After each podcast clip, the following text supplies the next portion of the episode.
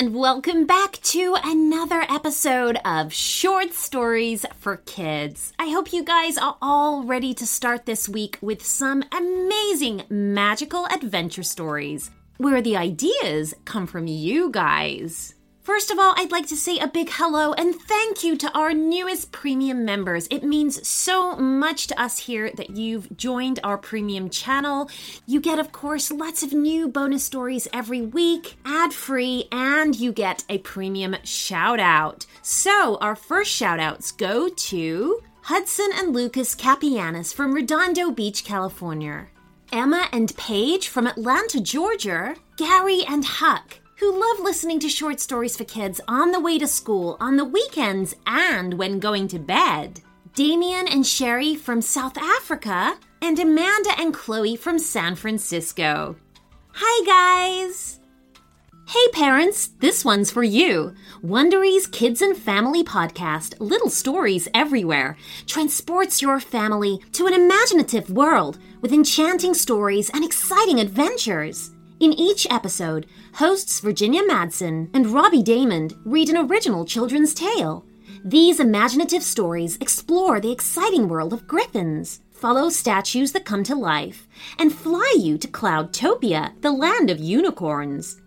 And if you've been looking for screen free entertainment for your kids, Little Stories Everywhere encourages your little ones to use their imaginations. In one of their latest tales, you'll hear about Mark the Unicorn He's just like any other unicorn, except he doesn't have a horn, and that makes him an easy target for school bullies. That is, until he runs into the most popular unicorn in school, Sprinkles, and their unexpected adventure changes his life forever. Listen to Little Stories Everywhere on Amazon Music, Apple Podcasts, or listen early and ad free by joining Wondery Plus Kids in Apple Podcasts or Wondery Plus in the Wondery app. Our next partner, Athletic Greens, has a product I use literally every day. I started taking AG1 because I wanted better gut health, more energy, and an optimized immune system. With one delicious scoop of AG1, you're absorbing 75 high quality vitamins, minerals, whole food source superfoods, probiotics, and adaptogens to help you start your day right. This special blend of ingredients supports your gut health your nervous system, your immune system, your energy, recovery, focus, and aging. I've been taking AG1 smoothie every morning now, and I feel so much more energized and ready to start my day. I love the taste too, a mild tropical taste that I actually look forward to every morning. It's lifestyle friendly, whether you eat keto, paleo, vegan, dairy free, or gluten free. You're investing in an all in one nutritional insurance. To make it easy, Athletic Greens is going to give you a free one year supply of immune supporting vitamin D and five free travel packs with your first purchase. All you have to do is visit athleticgreens.com slash short stories. Again, that's athleticgreens.com slash short stories to take ownership over your health and pick up the ultimate daily nutritional insurance. Today's story request comes from Adelaide and her little brother Austin, and they would love a story about a volcano spewing lava into the ocean, a coral reef, a bad robot dinosaur, and mermaids. Wow, thank you guys. We love this idea, so we hope that you love your story. Are you guys all ready? Let's go.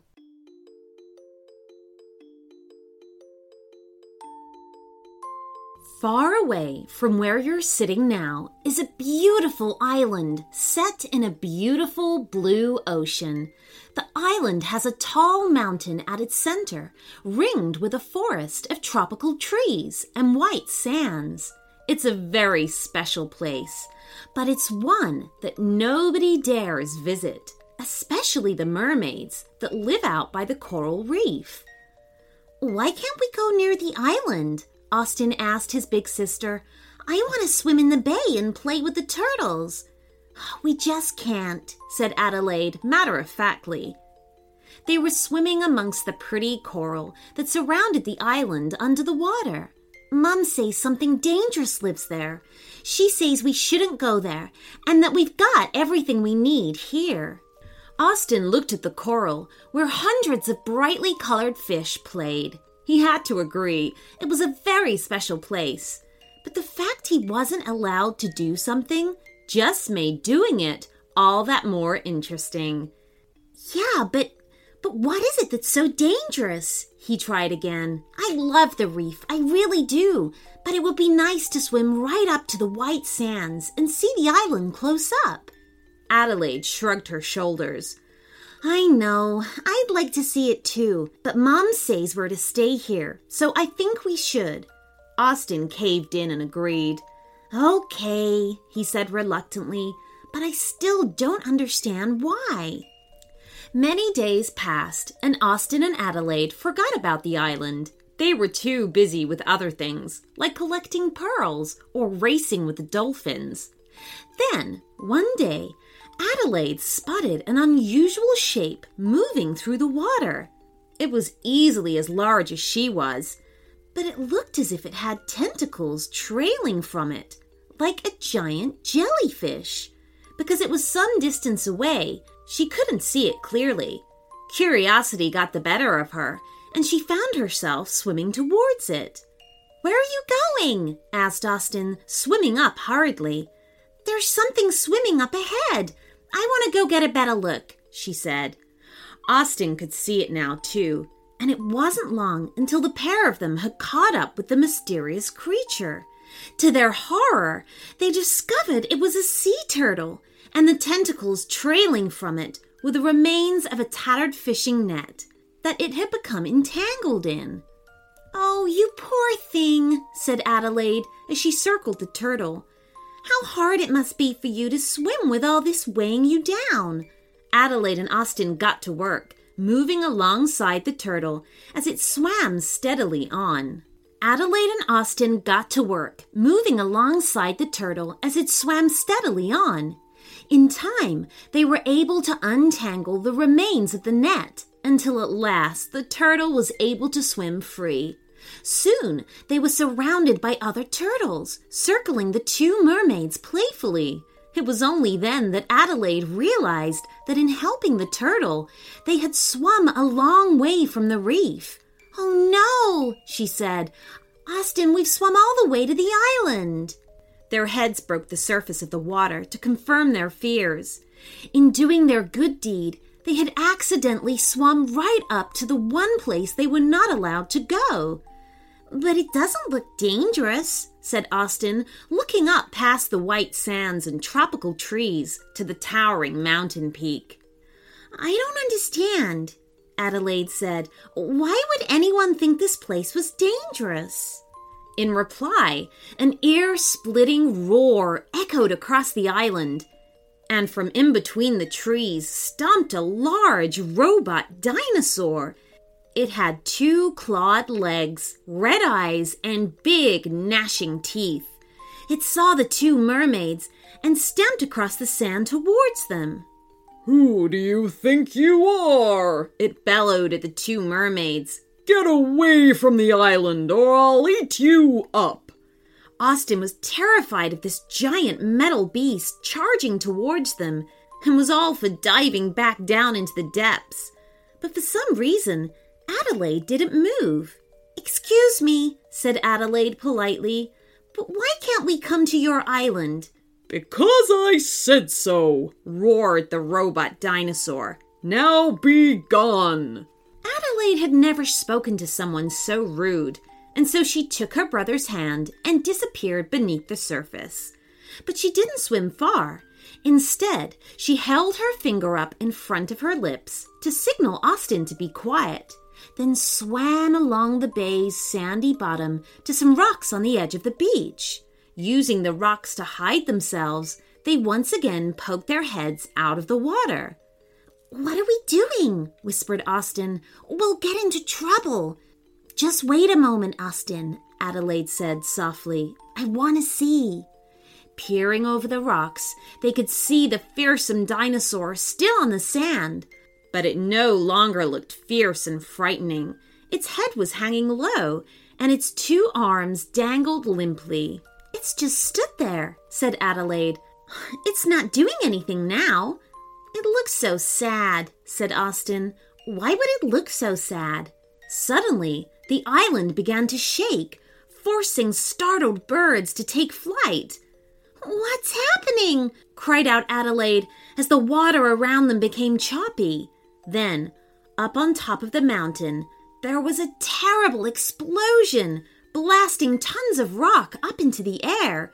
Thick smoke spewed forth, while red hot lava began to pour down the mountain slope. A volcano! shouted Austin. The island is a volcano! I told you two to get away from here, roared the robot dinosaur over the volcano's rumbling. Go on, get away! We were going to, said Adelaide, but you look so sad. I'm not sad, snapped the robot. I'm just doing my job. Now go away before either I gobble you up or the volcano gets you. Sure enough, the lava was already making a path through the forest, setting fire to the trees that it touched. It was heading their way. But what about you? asked Adelaide. If we go, you'll be left here all on your own. I'm always on my own, said the dinosaur. It's what I was built for. Built for? repeated Austin. Who built you? The big robot hesitated. Two scientists. I like to think of them as my mom and dad, but they haven't been around for many, many years now. And you've been alone all that time? asked Austin. Yes, said the robot sadly. I'm going to keep people away to protect them in case the volcano should ever explode. Oh, that's terrible, said Adelaide. How can you make new friends if you have to chase everyone away? The robot just sagged its shoulders. Hey, we'll be your friends, said Austin, if you like. The big robot lifted his head. It was a long time since anyone had spoken to him so kindly. Behind them, the fire was spreading as the river of lava drew closer. The lava is coming straight towards us, shouted Adele, which means if it reaches the water, it will eventually reach the reef. Won't the water slow it down? asked Austin. Yes, but if the lava keeps flowing, it will reach it eventually, Adele pointed out. Oh, poor beautiful reef, wailed Austin as the lava threatened to push out onto the beach. Whatever can we do? The big robot looked at the lava, then at the two mermaid children, then back to the lava again, and decided to act. He stamped over to where the lava was emerging from the forest and lowered his enormously powerful jaws into the sand. Then, pushing with his strong legs and balancing with his mighty tail, he began to chew a channel through the sand and rock. Chump, chump, chump, chewed his jaws as he dug a deep ditch away from the bay and along the length of the beach. The lava flowed into it, following the ditch that took it away from the reef. The robot has saved the reef, cheered Adelaide. Amazing, laughed Austin in delight. The dinosaur returned to his new friends, but it was no longer stomping or shouting. Did I do good? It asked. Of course you did, reassured Adelaide. We're ever so happy. I was built to protect people, said the dinosaur. I thought I was helping by scaring people away, but all it's ever done is make me sad and lonely. Well, there's no need to feel sad and lonely any more," said Adelaide. And right at that moment, other mermaid heads began to appear in the bay, coming to see what the commotion was all about. Adelaide and Austin wasted no time in sharing the heroic deeds of their new dinosaur friend. And soon, everyone was celebrating the dinosaur's efforts. Eventually, the volcano's flow of lava did end. The volcano went back to sleep, and the island was peaceful once more. Peaceful, apart from the beaches around the Turtles Bay, where mermaids now come to play with their new friend, the kind and helpful big robot dinosaur. The end.